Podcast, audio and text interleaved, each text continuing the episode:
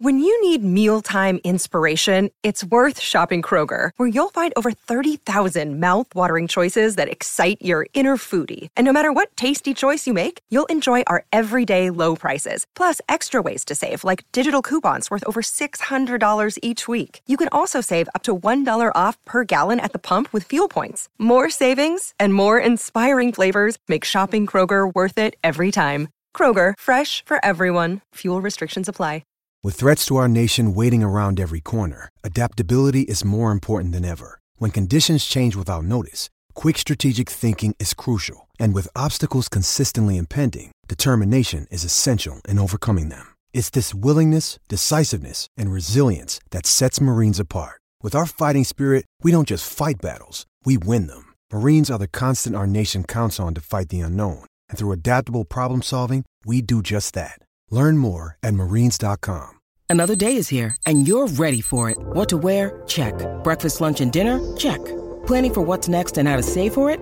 That's where Bank of America can help. For your financial to dos, Bank of America has experts ready to help get you closer to your goals. Get started at one of our local financial centers or 24-7 in our mobile banking app. Find a location near you at bankofamerica.com slash talk to us. What would you like the power to do?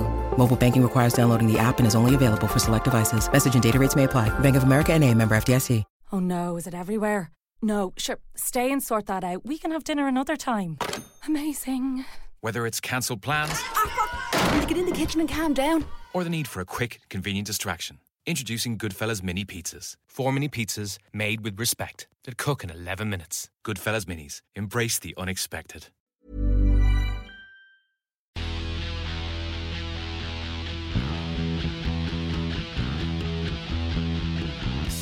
Welcome to the bloodandmud.com podcast, everybody. It's episode 98, the post Lee goes to Murrayfield episode. Nothing much to say about that, really, other than that, really. Um, I thought this was all going to get very weekend at Bernie's or something. Then for a minute, no, but- no, it is episode 98. It is after a quite eventful weekend, so there's plenty to talk about. Mm. Um, I am Lee Calvert of bloodandmud.com, the editor and host of this, jointly with the gentleman over there, who is. Uh, Josh Gardner of RugbyShirtWatch.com. I am bang on point and on form this week, and you can get in touch Yeah. with me at Blood and Mud on Twitter and Lee at bloodandmud.com, and Mud.com, and there's a Facebook page and so on and so forth. And how do people get in touch with you, Josh? Uh, at Josh Gardner at RugbyShirtWatch, RugbyShirtWatch.com. Uh, yeah. Uh, you can get in touch with the pod. I've already done that bit. There's uh, you can get find us on Acast, on Apple Podcasts. You can do reviews. You can do all of that. You're probably turned off by now because this is just so maladroit. I don't even know what to do with myself. So I do apologise, This is what everybody. but happens when you go north of the border. You just I come back, back. with Yeah, this, I got back on the train like sense of ennui. I got back. yeah, I've seen the promised land that is Scotland, and I've had to come home, and I'm now all Uh, flattened. Deflated is how I describe you Yes. today. Just- Yes. Anyway, Yeah. let's do let's reflate and let's do um the which is not even a word. Let's do the player re-inflate. Just inflate, yeah. Just let's do let's come on, let's start as we always start with a player spotted, okay? Yes. Uh, Mark Perkins has been in touch via the Facebook page and he says while stopped at a red light in the Saint Germain area of Paris a couple of days ago, I do stress he said stopped at a red light Yeah. not stopped in something else about the red light. He said at an area Paris a couple of days ago, I spotted Dave Ward of Harlequins waiting to cross the road with what was presumably his girlfriend stroke wife. He was only wearing a jumper in the piss wet drizzle, which I quite admired, and was clearly looking for somewhere in particular as he was glued to his phone, presumably following Google Maps. I couldn't help but notice that he resembled a rather beefed, roided up Johnny Sexton. Striking similarities indeed. See, I was thinking that about um oh, what was his face? The Ireland winger, uh Stockdale. Jacob Stockdale, is a spitting image of uh oh fucking hell. Ellis Jenkins, Wales flanker. Yeah, I can He's see like a that. I just slightly inflated version of Ellis Jenkins, which is weird given that one of them's a winger and one of them's an inside flanker, but there we are. I mean, Dave Ward can't find his own jumpers in the line out from two feet away. So trying to actually No. find a place in Paris in the drizzle while he's wet, that, Yeah. good luck to him. I mean, I mean, it's amazing that he's wearing a jumper to have found it in the first place, to be honest. So, We've all been there, haven't we? Trying to look at Google Yes. Maps while it rains on the Oh, screen, God. and then it, you So can't often. move it because of all Yeah. the all the spots. And uh. Shall we start with some news? there has been news. There has been a bit of news today. Monday Oh, tends to be a wow. news day, but first one, a bit of terrible news, really. Uh, do you remember Sam Jones? He have been retired because of the England judo plan a couple of years ago or a year or so ago. Oh yeah, he broke his leg when yes, they were doing judo. Itoje did it, I believe. Yes. We don't know. Reports are unclear as whether Itoje stood over him clapping and cheering after he'd done it. Wow. But I doubt it. I'm not insinuating that. That's a terrible thing to insinuate. But apparently he's, having, he's been advised to retire now, Jesus. which is really, really awful, isn't it? That's that's genuinely awful. Oh, I mean, to be honest, I don't blame the judo thing. These things happen in training. It just seems particularly tra- it could happen. It could have happened in any part of training. This just Yeah. seems particularly it's just tragic. it's just all the more ridiculous that it happened in a silly, like, semi debatably useful bit of training. That. Oh, hmm. that's horrible, actually. Fucking hell. Speaking of a lad. horrible, semi-debatable, useful bit of training, England are training with Georgia this week. Yeah, well, he said he. I don't know why this is such big news because he basically said he was he wanted to do that before the start of the tournament, didn't he? He said Yes. he wanted to get in with so- he wanted some scrum practice in the, and they were thinking about Georgia because they. because they couldn't get eight live bears to scrummage against, and Georgia's the Well, yeah, and also it's like, well, who else is going to fucking scrummage against them? Nobody else in the Six Nations. so Exactly, yeah. yeah, yeah. While we're on sort of England stuff, Cipriani's leaving Wasps, destination unknown, as we sit here. yes, I'm guessing France or It's going to be abroad, isn't it? I can't see. yeah. Back to Sale, maybe? No. Back to. Sale, maybe, or you know, never rule out Bristol in all of these things. That's true. That's true. because I wouldn't rule out Russell about signing anybody. Well, I think But- France or Japan. How old is he now? 30? I can see what he did. He went and played for the Rebels in Super Rugby. He doesn't mind he? travelling, so does he? Doesn't mind travelling. I could see him go to Japan. He'd be a good fit. I'll tell you what, he was he was tidy for the Rebels in Super Rugby, and I think if he was with a less shit team, he'd be a good fit. Hmm. Gareth Delve went there as well, didn't he? It was a funny old He did. He was very good. He ended up Rebels captain, if memory serves. Uh, yeah, he's a, always quite an impressive guy, Gareth Delve. Funny, I always liked good him. on the I always radio. I always thought he should play you a lot more for Wales than he did, but he did get injured a lot. And his dad was. Wales' strongest man, Was he really? or I something did like not that. He know was, that. he was a Hmm. strength athlete. Yes. I can believe that. Yeah. Uh, right, what else have we got then in terms of news? France, or at least half of the France team, are not allowed to fly home from Edinburgh. Yes. Are they? Have they actually? I don't know if the last I heard. they want to be questioned about some some uh, was- rumpus in a bar the night before. Yeah, they were literally on the plane on the tarmac, and the police were. Set, I, I, I envisioned the police chasing after them in a sort of '90s action movie style. You know, blues and twos down the runway, Yeah. leaning out the window with a megaphone saying, "Stop that plane." A bit like Speed, but with more big lads. Really. Yes. I think A it was plane, called the obviously. plane that couldn't slow down. Yeah. Um, the, um, yeah, so they've not been asked for. We don't know what the outsh- outshot of it is. So that's how good our new service is, by the way. I don't think anybody does. I mean, it looks like they got into, as you say, a bit of rumpus in a bar in Edinburgh last night. Apparently, some of the players got injured. Presumably, some of the not players got injured as well. um, and yeah, just classic, classic France, really. Let's be honest. It was, yeah, which we'll come on to a little bit more later on, I suppose. Yes. Um, last bit of news. I don't know if it is news, really. I just want to play it anyway. But Wits University captain was on. Uh, this was sent my way on Twitter by a person who's. I've not recorded the name. I'm very sorry. You should have. I, I, I'm going to say you should have done something about that. No, I should have recorded your name. It wasn't your fault. so yeah. Um, anyway, the Wits University in South Africa's captain is a gentleman called Constant Beckerling. I mean, that is one of quite literally my top five favourite names Yeah, ever. it sounds like a chronic lung disease. It... yes. I've got constant beckling. There's no, there's no, there's no down for me. Yeah, but he's in. Um, he was very, very happy with his side's win last week. Now, if you see the video, please look it up if you haven't seen it. He's a massive man with a massive beard. However, he talks like an excited nine-year-old, which is what I particularly like. And he also refers to a, gentleman's area in a way that made me laugh. Are you ready? I'm ready. We knew that we were here to make history. The whole week, that's what we told ourselves. And you know what? I'm so proud of the boys. Absolutely humbled. And the guys came out, they played with enormous testicles, and we absolutely did it. Fantastic effort. I'm such a happy captain. It's two weeks for you guys, two wins for you guys on the trot. Where to from here, from here for the Wits team?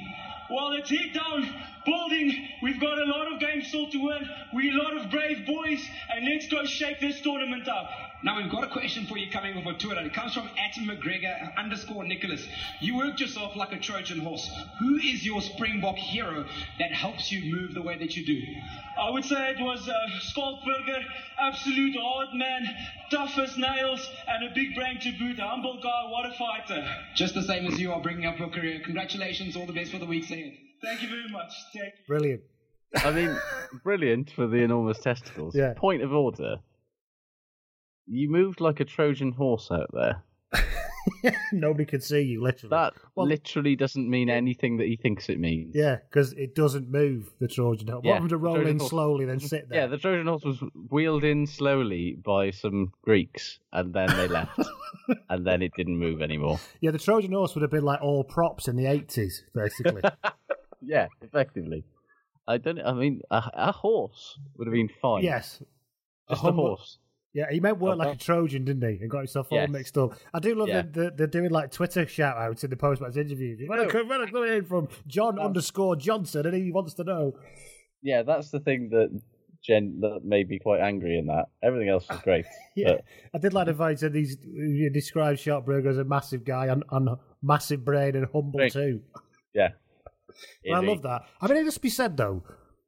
Do you think we need to find a way of describing that somebody did something well without referring to the gentleman's area? Yeah. Like Johnny Sexton's drop goal the other week, right? Which was great. Every single person on Twitter, and every and I might have been guilty of it myself. Every single media outlet had something to say about his his, his testicular area. Yes. There must be different, you know. It's lazy, is what I say. It's it's it's a you know bit sexist. Let's be I mean, honest. they are men, I suppose, and they have got testicles, but yeah. Yeah, but you know, it as a unit, you know, it, What do you say when the a- women do it? Do you say they've got massive testes? They've got they've got lady balls of steel. You know, it's Yeah, that's not good just at all. no, no. It is it's all it. We do need to find something that I quite like the minerals Minerals are Even- like, yeah, that's true, yeah. because that's not necessarily testicularly related.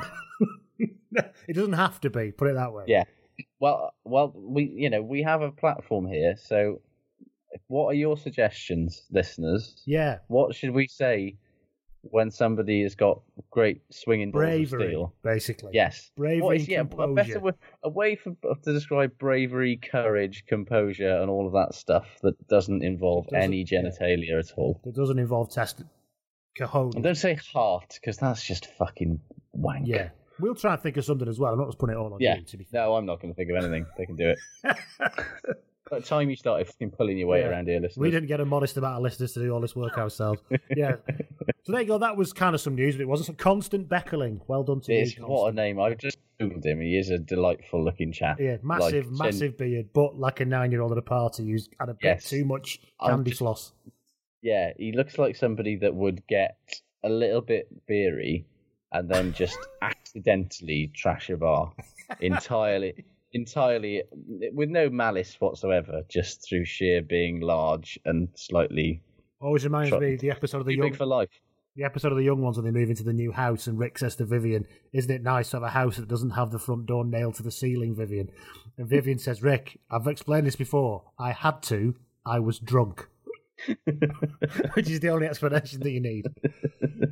Right Indeed. then, shall we move on to things that we've learned over the week that Oh. we have been educated in over the weekend? Yes, yes. Do you want to start or do we have to go to the most obvious place first? I mean, we might. Let's get it out of the way, shall we? Go on then. England, Wales, Yeah. big bang bong. Uh, get not like yes, obviously TMO had a howler. Should have been given It was a knock on. for It was a knock Yeah, on. People have put well, like, you well, know, super was it? slow motion. yeah. From a- Well, on from that an angle, I couldn't see anything. It was a knock on and No. So. exactly. That's the problem with that as well. Um, the reasons that he gave for giving it were entirely factually inaccurate, which was odd. Um, yeah, okay, it would have changed the complexion of the game, and it while it seems absurd to me that Wales being more in touch at halftime would have somehow made England better, which seems to be an argument I'm seeing. Well, it all of. becomes conjecture, doesn't it? What you can Massive say is that a try at that time would have changed the game a bit. We can't really Yeah. say how, but you know, five points is a big. Yeah. That the 24 minutes would have been quite big in that game as well. Yeah, in a game that's decided by six points, potentially five or seven would have been quite a big deal. Hmm. But and it would have changed the complexion of the game entirely. Who knows how? You know, everybody on the red side of the bridge is entitled to feel very aggrieved. Not a lot we can fucking do about it now.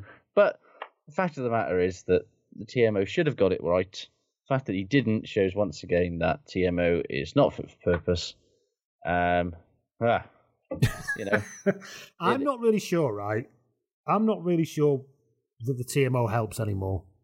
no, I I'm, ju- not, I'm not a big one for going back, and I'm not a big one for saying weren't the good old days great, and I'm, I'm all for getting things right. But actually, I'm not sure it serves the because there's there's a number of things it's taken away.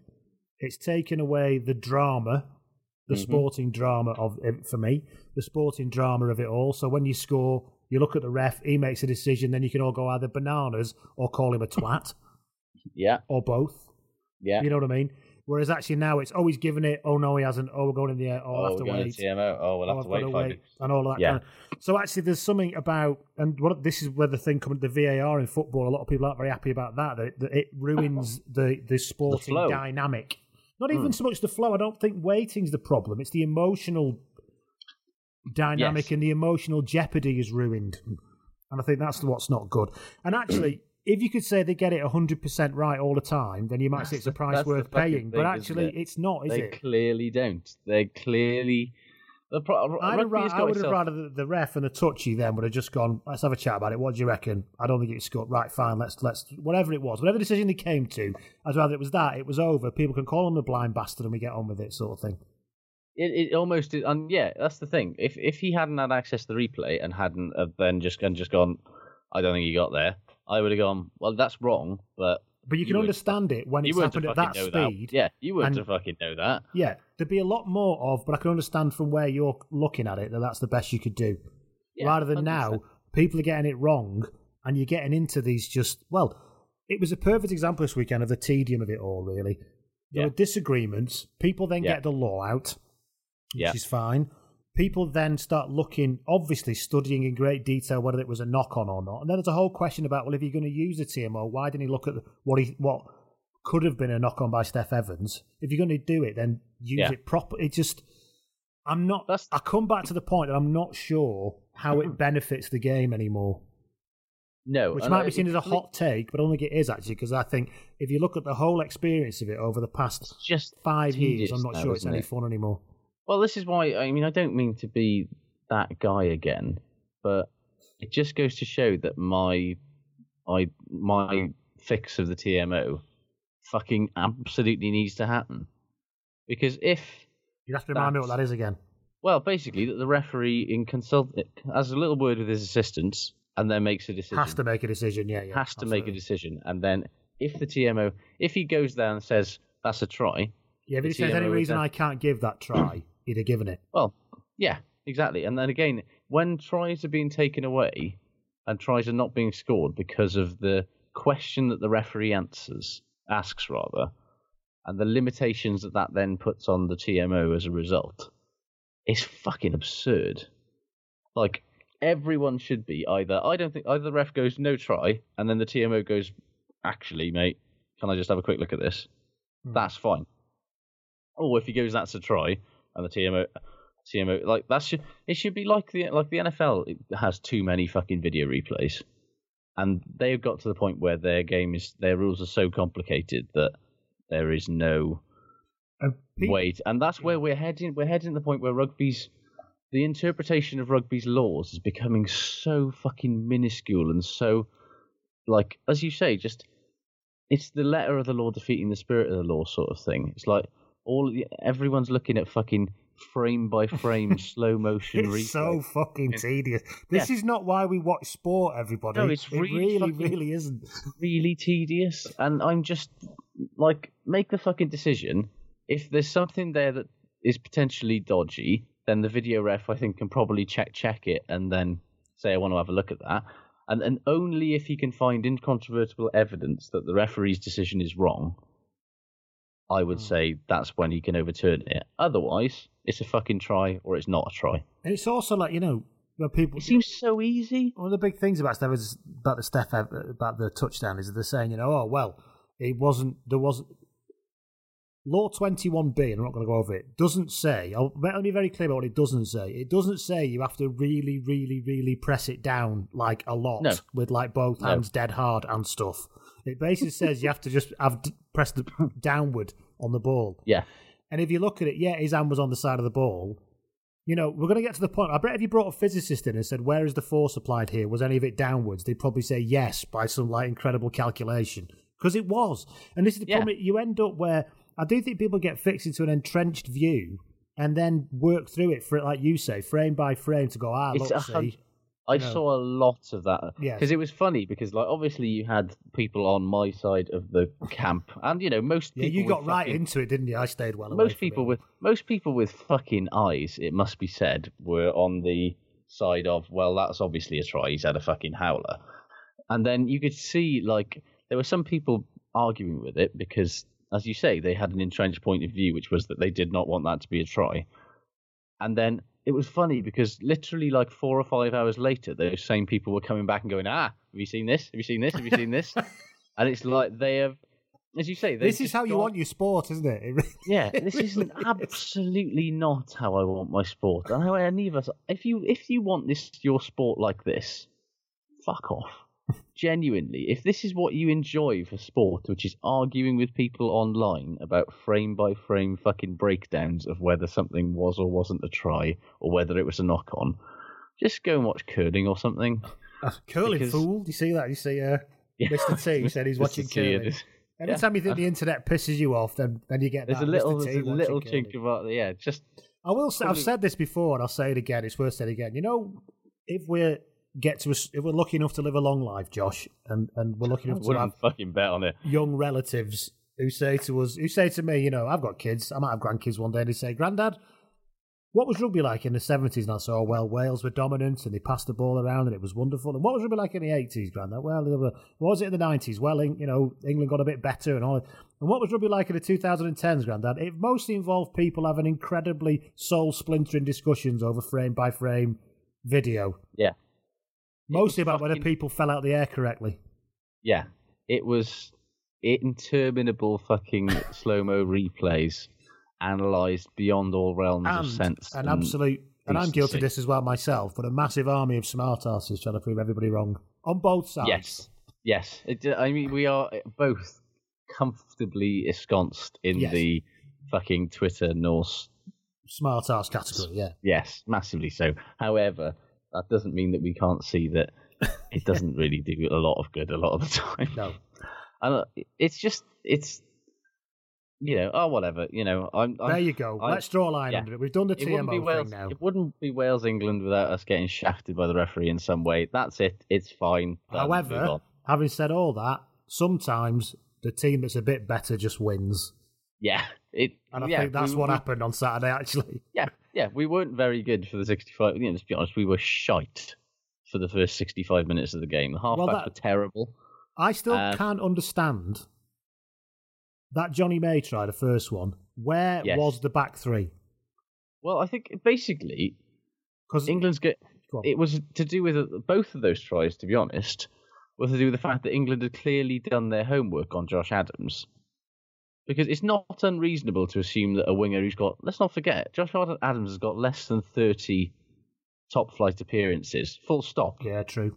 Like, he has played 30 games of professional rugby. Less than, in fact.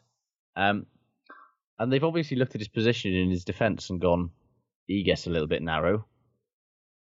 And so, as the second that it was on, they just looked up and booted. Like everyone's saying, incredible vision, incredible. It was great vision, and it was a Beautifully beautiful executed. kick. Yeah, yeah. yeah.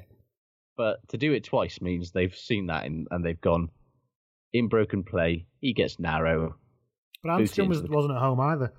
They'd been that. Well, they'd no, been that up and under from care. There'd been about two phases of play. Then Oh yeah, well they, to- they obviously saw that back three and went, well, none of them have any like. and that's my point about. England being a little bit better. I don't think anywhere in Yeah, the first five 100%. minutes would you find Mike Brown and Anthony No. Watson in such a dreadful position in a, in a test No, match. well, you know, that's the thing. You know, it was it was it's one thing after another with Wales in this Six Nations. You know, how many caps worth of experience are we going to lose before we hit rock bottom? Because you know, Anscombe would have been nobody's choice to be starting at fullback for Wales at the start of the didn't, tournament. Didn't Halfpenny get the shits or something? So he just was Uh, ill. he's got a, he's got an infection. I assume that he got some sort of cut in his foot in training, and it's got Oh, right. infected. So, uh, so not the be- shits then. no, he well, he might well have the shits if he's got some sort of bad infection. But uh, Yeah, yeah. yes, so yeah, you know, I, I thought like it didn't help that either through. I don't know whether it was like them getting nervous or the game plan, but Davies and Patchell being asked to kick the fucking leather off it is not a game plan that either of them is comfortable with. Patchell because that's not his natural game, and Davies because It he's does- fucking terrible at kicking. It does go back to Warrenball 1.0, though, doesn't it? It Oh, was a big part was just give them the fucking ball back, make them attack from there, and we'll let our defence do the talking sort of thing. And we'll bully that, especially before the breakdown laws were changed. The first change, well, the first change of about five years ago kind of changed that a bit. Prior to that, Warren Yeah. Ball was more, I'll let you have the ball, mate, because you're going to fuck Yeah. up at, the, at, the, at some Yeah. point. The difference was, of course, that when Warrenball did that effectively, the kicking out of hand was good, but the kicking out of hand was fucking atrocious. and it just all it did, did was just it didn't relieve pressure at all, which is what that's supposed to do. It just invited them to run at new and exciting angles at a splintered and probably knackered defence. And Having, having said Yeah. all that, it's I think it's impossible to overstate just how remarkable that England defence is. oh, they're fucking sensational. I mean, was- the sheer, I mean, the organisation is one thing, but the sheer that's easy enough in itself if you get it, you can train enough and practice enough to get organised. But the sheer physical effort it takes Mm. to maintain that kind of defence for that long is remarkable. Absolutely yeah, remarkable. it was it was attacking defence in a way, wasn't it? The way that you know they obviously looked at that Welsh back row and went, "Yeah, we can have them," because you know there was there's no physicality at the breakdown there at all. well, they put for them. nobody in the breakdown, England, for most No. of the game. They just fanned out They just the. smashed. Yeah. Yeah. they were just smashing them off. But on attack and in defence, they were just being smashed off the ball, left, right, and centre. And it's, you know, the con- as you say, the concentration, the physicality. It was. The, the, we talk about Ireland's defence, but like, hmm. Yeah, I mean, when they come together, I mean, I don't know what that's that's going to be like. well, yeah, I mean that was probably, you know, They might actually just not move. They might just both stand there for 45 minutes when England play Ireland, basically. Well, let's, and let's not forget, aside from those two slip ups in the first 20 minutes, which were entirely down to positioning Hmm. of players who probably have no business being there, like, that Welsh defence was fucking incredible as well. Given that England had 60% territory, um, most of the possession, and spent a vast part of the game sort of between the halfway line and the Welsh 22. They conceded two penalties all game that is pretty remarkable, yeah. and made something like 200 plus tackles. And the, England never, like, from the frustrating thing from Wales fan is if those two stupid switch off positioning moments hadn't happened, England did not look like scoring a try at all. No, the attack faded fairly game. quickly. In fact, the whole game.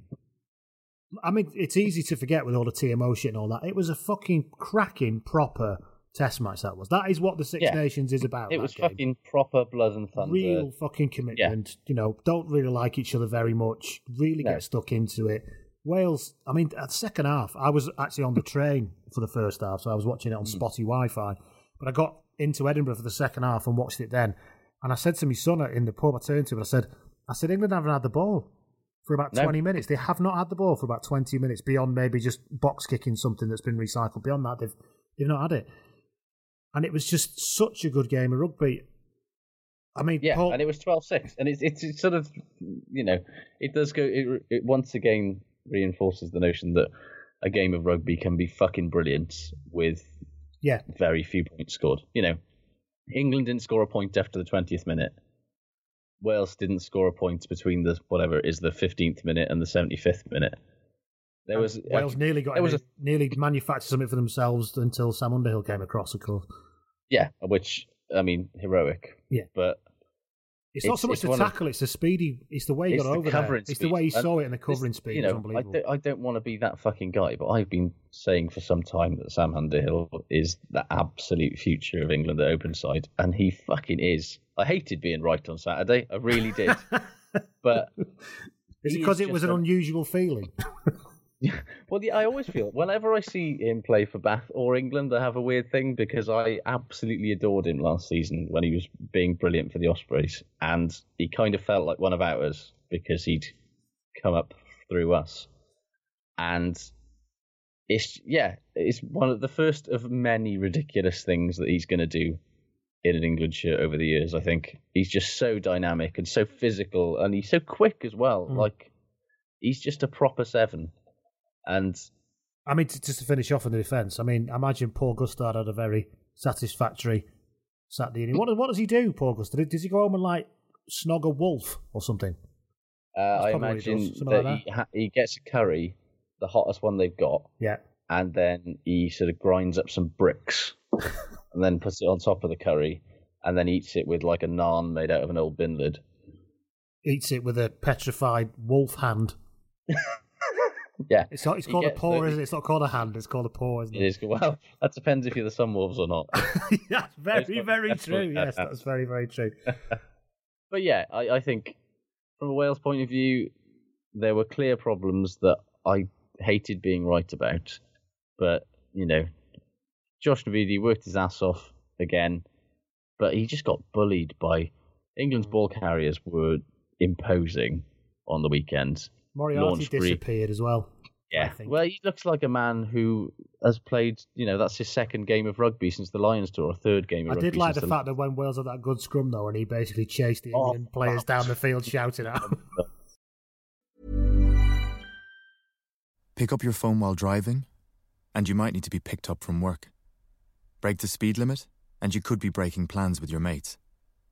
Leave L or N plates off your car, and you could be left getting taxis for the next six months. So ask yourself is it really worth it? Seven penalty points over three years will disqualify learner and novice drivers for six months. Steer clear of points and stay on the road. A message from the Road Safety Authority. Oh no, is it everywhere? No, sure, stay and sort that out. We can have dinner another time. Amazing. Whether it's cancelled plans Will you get in the kitchen and calm down? Or the need for a quick, convenient distraction, introducing Goodfellas Mini Pizzas. Four mini pizzas made with respect that cook in 11 minutes. Goodfellas Minis. Embrace the unexpected. And a point of order, by the way, as I, you know, I, I said on Twitter during the game um, that as we have discussed on this pod on many times before, clapping your opposition making a mistake yes. is the mark of a prick. Yeah. And the entire English team basically acted like they'd won the World Cup when Aaron Shingler knocked on in They the English they? 22. They absolutely. Well, think, well, if I was to be devil's advocate a minute, it could be they were, they were, they were congratulating Farrell for the hit that dislodged the ball. That's probably not it. No, they were just delighted, and and to a man, prick. That's fine. However, when you're ch- you're allowed to celebrate something that you've done, and Ross Moriarty was celebrating the fact that Oh yeah, I think that was fine. just No, absolutely that's all right. That A beasting couple of people scrum and cheering. Yeah, fine, a couple of people on Twitter were like, "Oh, how is that any different to what England did?" It's like, well, he's just done something, isn't he? And also, just look at it. Look at the absolute aggro. And I also love that on Instagram the next day, he posted a half and half photo of his dad getting into a fight with a bunch of England players at Twickenham, and then the photo of him getting into a fight with a bunch of England players at Twickenham. And I'm just delighted at how aware of his legacy he is. In, Imagine how many sort of meathead dads in some ballpark somewhere about 20 years ago who Yeah. got a bit aggro with Ross maybe getting a bit worked up and then Yeah. realised, and then like went to say something to him. one side, And then, and then, then Paul would stand up and they very quickly realised they'd- they'd really written, the ego had Yeah. written a check their body was nowhere near able to cash as Paul Moriarty come walking over. I just, I, I'm continually, I because he occasionally posts these. He obviously admires and loves his He dad loves a great dad? Yeah. Uh, but it's just like he aspires to be just as much of an absolute shithouse as his dad Yes. was, and I think that's absolutely fantastic. like, if you, you know, some players, you know, you know, some dads want their sons to go on and do, you know, be different to them, to be better than them. You know, Ross Moriarty just wants to be just as much of a cunt as his dad was, and I think that's brilliant. And he I has the physical attributes to do it as well, which is helpful. Uh, he's yeah, Yeah. That, when he was just screaming in Dan Cole's face, that was the happiest I was all game by a country mile. Um, what, Oh, else, what, what else did I learn from that game? I, I think the Ford Farrell thing is is here to stay. I think I, I I think he'd have a very hard job not doing it now. To be honest, And I think still by clear- moving Farrell to 10, I think you lose something now. Oh, massively so. I think you need Ford's ability to play it flat. But Farrell basically has become the complete 12. He's Like- found a bit more pace as well. I don't know if he's been doing a bit of training. Yeah. He looks a bit quicker to me. I don't know what that is. Yeah, we're kind of sort of. It's. It, it- Owen Farrell is effective. Like. 12 months ago, I'd have told you that he was an excellent world class player Hmm. Who was probably a better 10 than a 12, but he was doing a really fantastic job of playing 12 at international level for a 10. And now, since the Lions tour, really, Hmm. I think he's changed his game. He's changed his body type a little bit. He looks bigger on top. He does look a bit bigger up top, yeah. yeah. I, I, I, I honestly think he's the best 12 in the world now. Like, He's certainly up there, isn't he? I'd find me a better one. You know, No, there isn't one. I, Matt I, Banahan. I, Ale Brew, obviously. I mean, well, wherever he chooses to play. But yeah, it's Like, like, what did you he's see? Did you see what? Sorry, he's the complete 12. Like, his passing, his kicking, his defensive. it's physically great. Yeah, It, like, as you say, he looks quick. he looks He- as quick yeah. on 75th minute as he does 15th Yeah. minute. he, he and he's the difference on Sunday, on Saturday rather. You know, he was, and without doubt, the without Owen Farrell in that team, England don't win that game. I don't see think. Paul Hayward on Twitter saying about him yesterday. No, You know, Paul Hayward had that ridiculously hot take about the Six Nations is letting rugby. You see the headline: Six Nations is letting rugby down with the injured players. Rugby's been let down with its injured players. It was all nonsense anyway. But then this week he's come out and said it's a good job that Owen. And actually, I don't. A lot of people reacted badly to this, but I actually quite like it because not like it, but he said, "Isn't it good that Owen Farrell has rugby for him to let out his unpleasant side?" And everyone, everyone's got a bit like pearl clutching about it. And how could you say that about somebody, especially because he does the joining Jack, he does the joining Jack charity thing and all that, which is lovely. But actually, I think yeah, that's that's not an awful thing Kind to of- say. that's kind Everything of what we've just said about Ross Moriarty is yeah. Yeah. he's Can you imagine if Ross Moriarty didn't have rugby? He'd be in prison or something. Imagine if, if Maro Itoje didn't have rugby to do all that shit because he couldn't be that lovely just- poetry writing, no, polite no. lad if he didn't get This on the is- field and do this. this is like that's just like a fundamental misunderstanding of why like a vast majority of people who take up contact sport take up con like you've got aggression and this desire to you know hit someone inside you Yeah, and so you, you channel that quite in a positive, unpleasant. Yeah, yeah you channel it in a positive way that says that you want to fucking you know go on a f- and you do it within the whitewash and you do it within some rules and that's a way of basically channeling this aggression that you've got inside you in a positive like yeah yeah Owen Farrell is a right prick on the field but he seems like a very nice lad off it Well, he seems he can be a prick on the field. He's he's a he's Yeah. a great leader, a great organizer, and is Yeah. a shithouse at times. But actually, that is you tend to find the best players are, aren't they? absolutely it's an edge you know and it's it's Yeah. it's entirely the reason why most rugby players play rugby. You know, how many times have you read that interview with, oh, you know, my mother didn't know what to do with me, and so, you know, I was fucking a nightmare, and then I went and played rugby. Like, how many times have we all read that interview with a professional player? Because that's what they do. Yeah. It's a good thing. Oh, honestly, some people. England, People Wales, say that anything I'm else? Phil clutchy as fuck. I know. Yeah, but- we're meant to be the you know snowflakes. I know. Oh. anyway, anything else in England, Wales? Before we move on. Um, I don't want to sound like sour grapey, but do you feel like England defence side are massively flattering to deceive at the minute? Because I just think I, I come back. I, Wales were very good in defence on Saturday, but I still come back to they did not look like scoring a try aside from those two kicks, which were you know, They're not bad off. It's that thing we said the other week. I think first phase. they're getting there with the first phase stuff because Jones is marvelous with that stuff, and they're getting Yeah. there with that stuff. What they're not too good at is manufacturing. I think that's why Jonathan Joseph came in. So I think he Yeah. looked at Jones looked at that Scott Williams' performance in defence last week, and Yeah. uh, against I Scotland, thought thought, I need something else I need something on." that isn't just up and down. I need somebody who can. And you saw Joseph was doing that manufacturing something from a standing start, which is what he does. He did that a couple of times. But to Yeah. answer your question quite quickly, yeah, I still think it's a problem that they can't which is weird because if you go back to the Wales game, was it last year, two years ago, when they won it in the last minute? Yeah, when Ford caught the ball and went to then give it to Farrell and then it was put in Yeah. the corner. That was a classic example of manufacturing something in broken play. The players Hmm. are there to do it, and I think there's something about the more they play together. I still think 13 is a question that needs answering. Maybe, maybe that's what it is.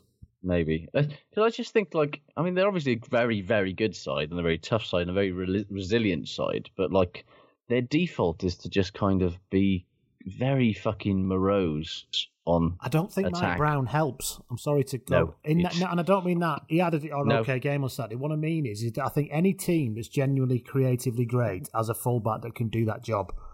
Yeah. And that's and obviously he's decided that's not going to be the case with England because I think Mike Brown's got this job now to the World Cup unless Oh yeah, goes 100%. Um, but unless you get unless you get your back three involved in the game that isn't just by the touchline or catching a ball to return it, then you're not going to be a truly brilliant creative team. I don't think. And No, there's also the issue about that a better support running back row as well. But it's all work in progress, I think. But yeah, to answer your question, if- if I'm not give I'm not despondent about it, but Oh, yes, God, no. it's still it's still an issue. I think um I think I was just I was thinking if you put Stuart Lancaster's England, like pre World Cups Hmm. Stuart Lancaster England team against that Wales team, missing half their squad and all their lions, like at Hmm. Twickenham, I think they'd have won that you know, Lancaster's England team would have won that game by about thirty points. And I'm not saying that England aren't a better team now because they are. But I know what they've you lot mean. you know, a lot of the same players. The Jones team might win more games, but that kind of game, the Lancaster team probably would have won it a bit better, a bit more convincingly. I know what you mean. Yeah, they just. Uh, uh, and it, the weird thing for me is that it's basically the same team. Oh, it is, yeah. You know, Yeah. It- you know, aside from playing Farrell at twelve, it's it's the same side. It's it's that's weird to me anyway. But yeah, from Wales' point of view, I think the back row needs looking at because I don't think it works But imagine, imagine Warburton and Faletau in that side. You Well, can't, you, know, you can't lose those. No team can lose those two, and it still be okay. And ironically, I think that one of the things that that back row needs to balance, like it could be fine as it is. It could have Moriarty at eight and it could have Shingler at six, but it needs someone at seven who's a bit more abrasive.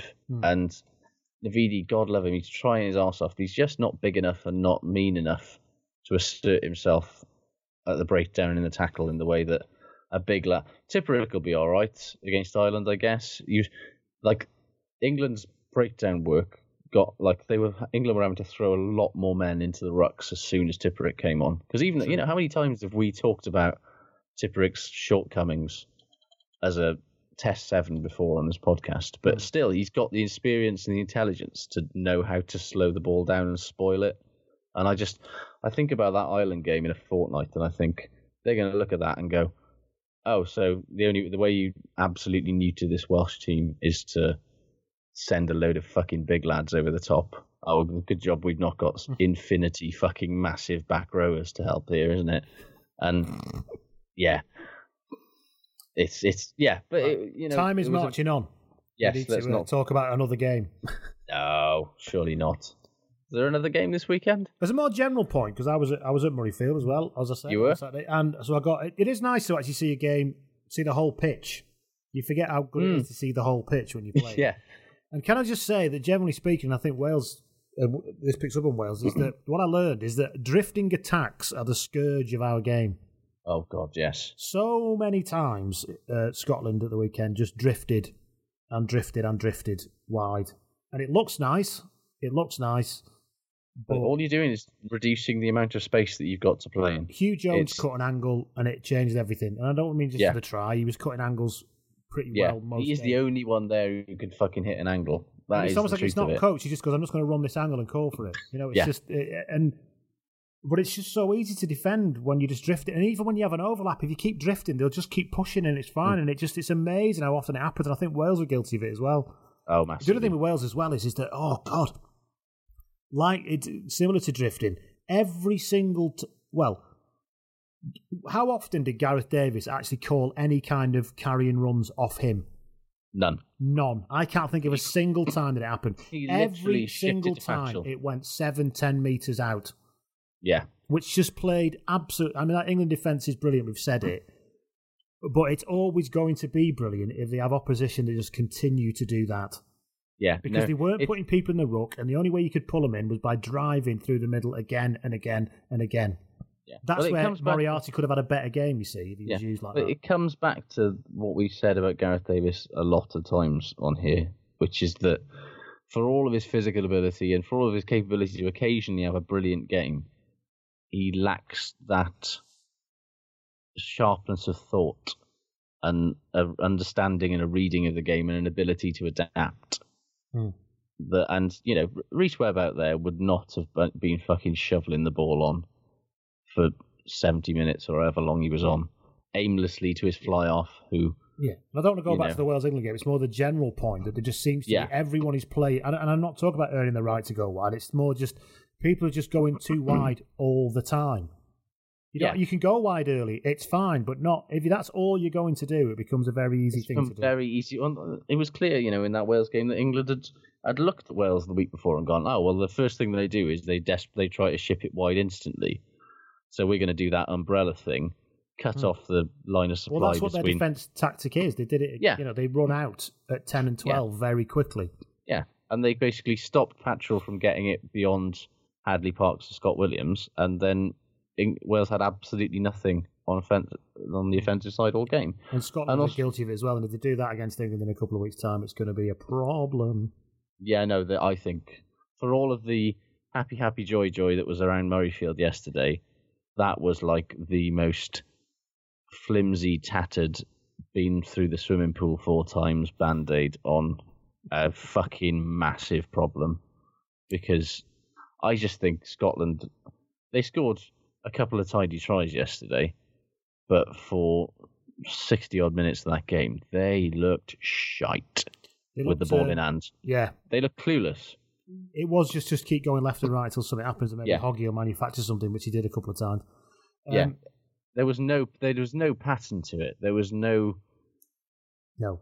and um, it- there was no sense that they were building some way in a you know there was thought behind it. Even it was it was like you say There were were just a couple of times when, when they, they won some penalties in the twenty when they got to the twenty two where you could see what they were Mm. trying to do. It- There was like two Yeah. one way, and then we'll keep going. There, there was some of that, but that constantly trying to play out their own twenty two. Mind you, though, every time they gave the Finn Russell Finn Russell the ball to kick it, he he had the full Toblerone job, didn't he? The ball was going all over the fucking place. fucking shot like You know it's bad when your scrum half gets pushed to ten, don't you? Well, exactly. I, I Glacial, Glacial Greg is apparently like it was what's a year we've had now of Scotland looking like they were ready to move on from like having a tiny slow man with the delivery of a pensioner on Mogadon at nine, but apparently they're fucked without him again because they lose that game without him yesterday, Massive. Oh yeah, massively, massively so. hugely. And yeah. you know, it's he's 32 years old.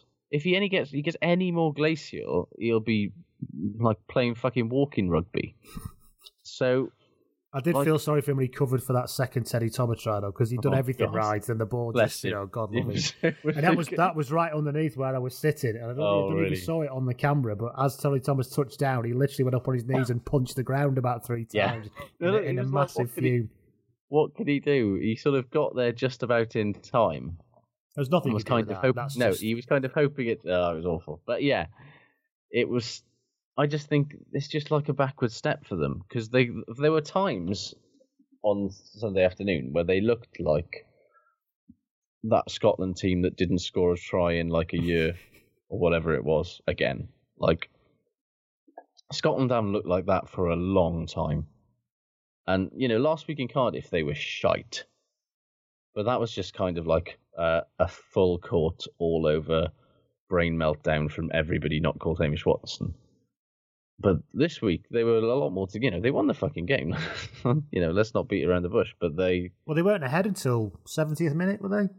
They were behind Something like that. game until about 70th yeah, minute. and, uh, and, it was, you know, uh, it's very easy to sort of get swept up in you know having a big comeback and and you know all the they composure kept and all it the together, but- to be fair. They did yeah, they it kept together. it, and you know, obviously mentally they're better than they were, but you know, fucking hell, that's if I was a Scotland fan, that's not the sort of Scotland performance and way of playing that I'd want to see. Like, They got the carriers going a bit better. I mean, we oh, finally, Yeah. fa- we finally found what David, Denton is useful for. Holy for. shit, yeah. Like, Remember when we found what Duncan Weir was good for, coming on as a blood replacement and whamming the ball 60 metres and then going straight back off again. That's We found what David Denton's good for now, which is coming on in the last 15 minutes to do some effective Yeah. carrying. And, you know, Just it's not a bad thing to be good at, to be honest. yeah, him and him and Ben Toolis having a disgraceful fucking haircut off. Yeah, it's true. Grant Gilchrist worked hard, actually. Maybe you, I don't know if you saw that on the telly. He worked very hard.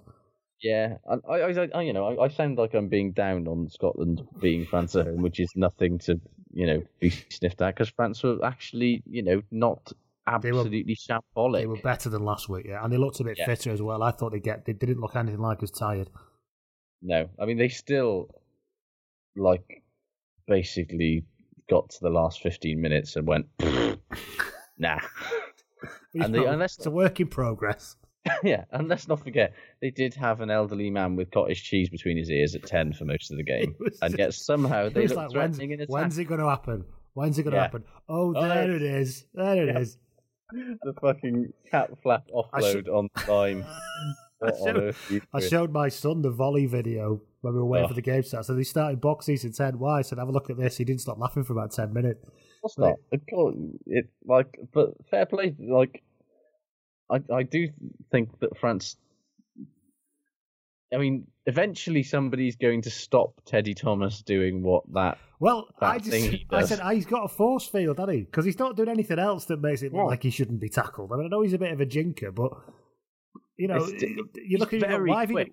why? But Yeah, but he's not very quick when you're two feet away from him when he's starting running, which is basically. I mean, three of them missed him for that first tackle. It was unbelievable. There was a bloke behind me at Murrayfield who was trying to analyse what had just happened. This Scottish guy, and he went, and he went. I mean, look, what?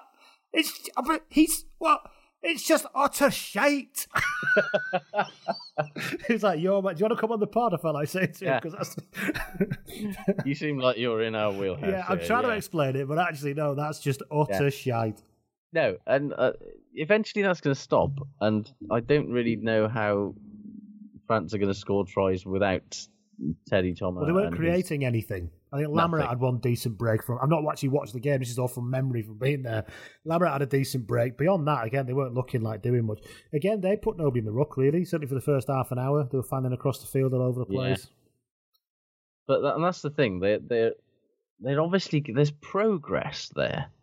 Like their defense has always been good. Their set piece has always been good. They look a bit fitter. They the players that they're playing don't look quite as fucking shambolic as some of the players that they were playing. You know, they're they're picking athletes now. Well, Jalibert getting injured ruined everything. I think. I think this was meant to be the has. start of something new, wasn't it? With with Machenaud next to him to help him along. yeah. This was meant to be something that would move forward. And then, of course, Although you did But it's uh, symptomatic of France, isn't it? That basically you Yeah. lose a 19 year old and your next best option is a bloke who's not played for five years. He was always borderline inexplicable anyway. Well, exactly. Although it did mean that you got to have a bit of Baptiste Serin I did see action, Baptiste, yeah, full 40, full Who- 40 minutes as it, the text Who- worked. The text who worked. was very good. Again, He was, but you know, yeah, yeah.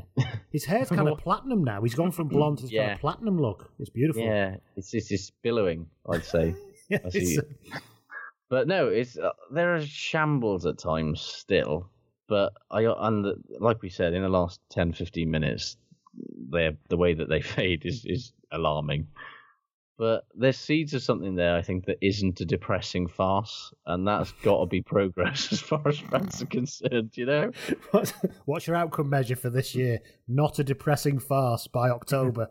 tick yeah, magnificent perform, yeah, performance thing, performance met. appraisal. Yes, Yeah, the um, but no, it was actually it was a really again a really enjoyable game. It's a There were, very no ter- there, there were all good games. This, uh, the, the, Fran- the first half of the Italy game, I was thinking this is just the fucking worst ever. But even that perked up a bit.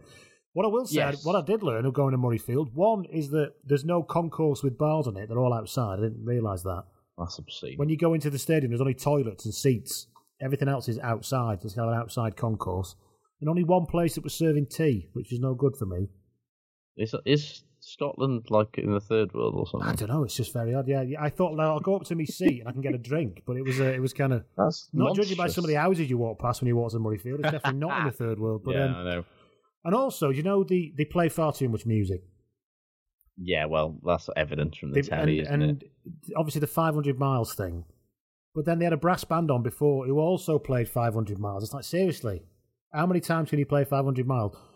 Also, what you don't see when all that music's playing, I don't know if you have seen it, but on the the big screen they have a, a, a computer cartoon Nessie in a kilt doing a jig dance, That's unfortunate. which is. Pad- Paddy said, "Why have they got a dragon on the screen?" He said, I said, "I think it's Nessie." He's like, "Oh, that's all right." then." But yeah, all in all, a lovely experience. It's really good atmosphere. The anthem is amazing. That that when yes, the you sounded incredible on that Saturday. being there when they stop the music and the, the crowd takes over is truly unique. Truly unique. Yeah, And it's, uh, and yeah, it was a good game. A, a very enjoyable, very entertaining game. Good try scored.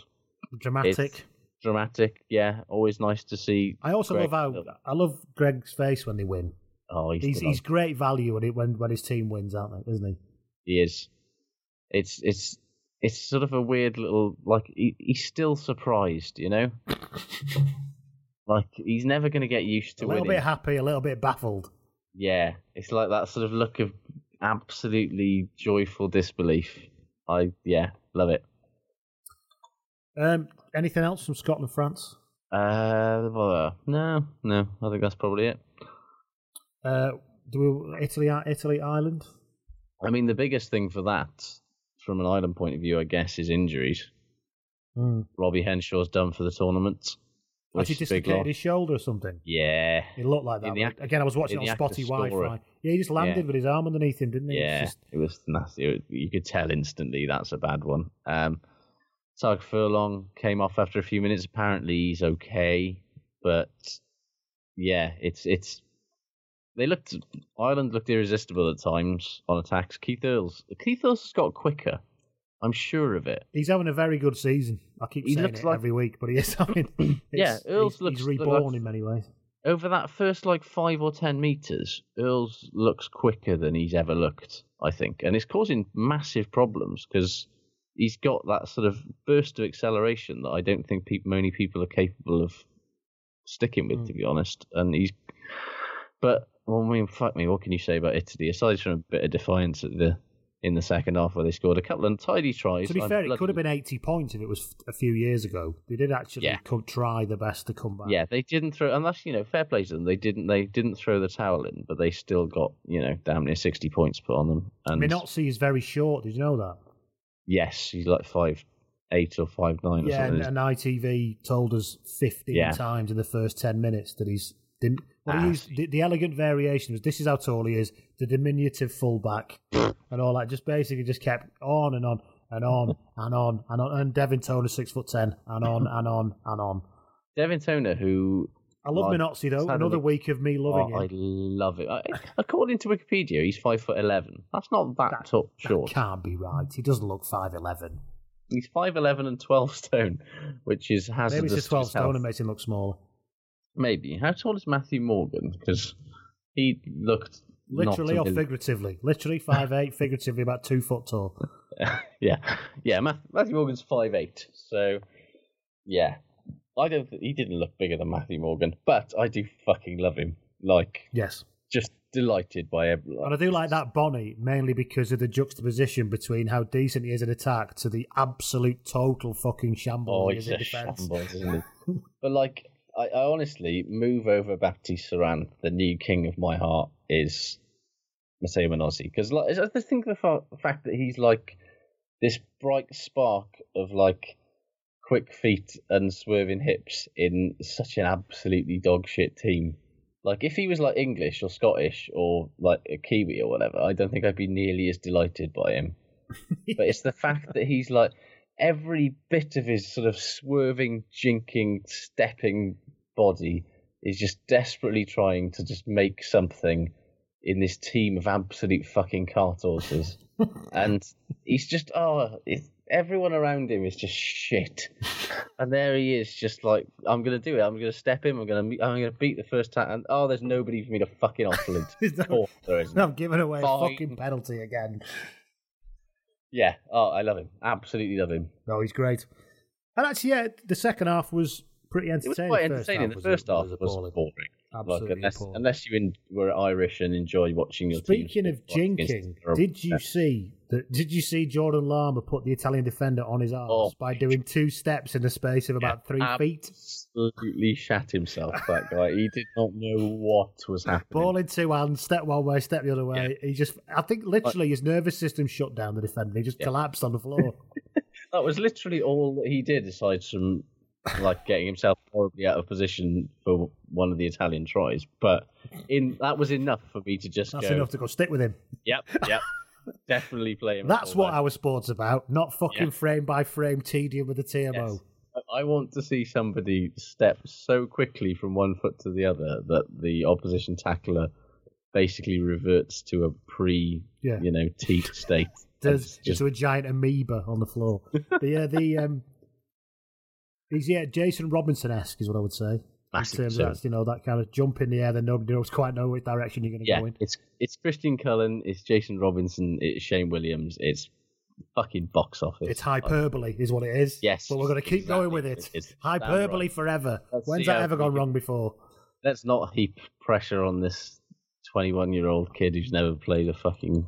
Have you learned anything else on the weekend before we move on? Uh, I've learned that rugby is pain and misery, but beyond that, not a lot. You haven't learned that this week, though, have you? Wow, I was I was reminded of it. I was taught yet another lesson. Before we leave the Six Nations for this weekend, then uh, we've got the Fantasy League updates very quickly. Oh. Super Brew, Super Brew. More people How joining all the time. We've got up to hundreds of players now. Uh, a big move of 18 places up sees Duarte's team, with uh, the, which is San, Fer- San Fermin Rugby Club, 431 points in total. Another big mover is up to third, nine places, is Living Navidi Loca, which I, mean, want them to win play. because of that, really. Fair play. Yeah, I mean, if I can't win, then I definitely want them to win. Uh, the big, big winner this week with the biggest score this week is Conan's Feisty Starlings, I mean, yeah. who've jumped up to seventh. Wow. I am. Uh, I've dropped down to fourteenth, which is actually better than I thought, actually, because I had Anthony Watson, not Jonny May. Yeah, I've uh, I've gone tits up as usual. Who I think it's been a, a big. I'm I'm in? I'm down to seventy first from being. I didn't have a very good weekend, mainly because I started Sam Simmonds. And, Yeah, I as with Sam Simmonds, and, yeah. and Anthony Watson and Steff Evans. So, and Sam it Simmonds is, is did so badly this week that he's out of the squad entirely. Is he really? Out of the thirty-two to to go Right. into the Georgia training. Oh, yes, because Nathan they've, uh, is back. And they've called up Sam Moore from uh, Sale, as an apprentice. which the traitorous fuck. Oh, is he Welsh? He's Andy Moore's son, Oh God, yes, yes, I remember that now. Sorry, I remember who just clicked who he is. or is he Andy Moore's nephew? Uh, It's one of those. Anyway, Wales wanted him in the Six Nations squad, and he said he'd like to keep his options open. And now he's gone to uh, to join up with England. So uh, yeah, last thing to mention is that Hung Hung sorry Hugo Mongoose and his team, the excellent Dingoes, moved up 150 places this week. Jesus. Oh, that's a hell of a leap, pot pickers. So there you go. Thank you everybody for playing along. It goes on. You can find us on Super Superbrew, superbrewbru.com. It's the blood co- It's the group called bloodandmud.com. Should be quite easy to find. If not, you can you can pop me a Twitter thing. I'll- Come and show me how terrible I am at fantasy Yes. rugby. Moving along. Should we do Yes. shit watch. We should, because let's face it, Pro 12 happened and Premiership happened this weekend, even though nobody gave a fuck. Um, and in it, uh, the newly minted holders of the challenge, the Blood and Mud Challenged Cup, Yes. uh, the Kings, our new Shitwatch trophy. Um, they travel to Ulster as part of their little. They're doing a little mini tour of uh, Ireland and Wales over the next couple of weeks, and uh, And well, Started very 59-10 well, didn't it? 59-10 is about what you'd expect your first game as uh, holders of the Challenge Cup to go. Really, uh, yeah. A little little fact for you: the last time that the Kings won a game was the eighth of July, 2017. That's not quite in Treviso level when we started this those years It's back. is it? getting there, It's getting and there. the best and the best part is about that that they've barely had any time. Like it's not like they've had a big summer break. They were playing in July that might be something to until do like with it. yeah. August, and then they started playing again in September. So aside from like three weeks in August, they effectively have been playing every week ish, and yeah, it's just not. Osprey's up next though, so I'm sure they'll win. Um, Strap yourselves in, people, for the long, long ride. maybe, or maybe they'll beat the Ospreys next week. They're not Um, going to beat the Ospreys. Come on, you can't be that pessimistic. Um, I really hope not, but I've been wrong. I've been wrong. Well, I'll say it for you. They're definitely not going to beat the Ospreys. so you know, calm yourself down. That's fucking home, I would hope not, but here we go. So yes, there we go. Uh, you know, they they have it. They haven't won a game since last July. I'd quite like them to not win another game until next July because I think that would be funny. But Yeah. not if Because not if Treviso you're didn't manage a year, did they? We only started to see if Treviso would go an entire year without losing, and they yeah, didn't. and they managed like eleven without months. winning even. Yeah. So let's be, you know, I'm sure if a Kings, if you're a Kings fan, it's not happy, and not, you know, it's not a record that you particularly want. But I've seen photos of your stadium. There are no Kings fans, so fuck it, let's go. The mythical beasts like Nessie dancing in a kilt. Uh, Pick up your phone while driving, and you might need to be picked up from work. Break the speed limit, and you could be breaking plans with your mates. Leave L or N plates off your car, and you could be left getting taxis for the next six months. So ask yourself is it really worth it? Seven penalty points over three years will disqualify learner and novice drivers for six months. Steer clear of points and stay on the road. A message from the Road Safety Authority.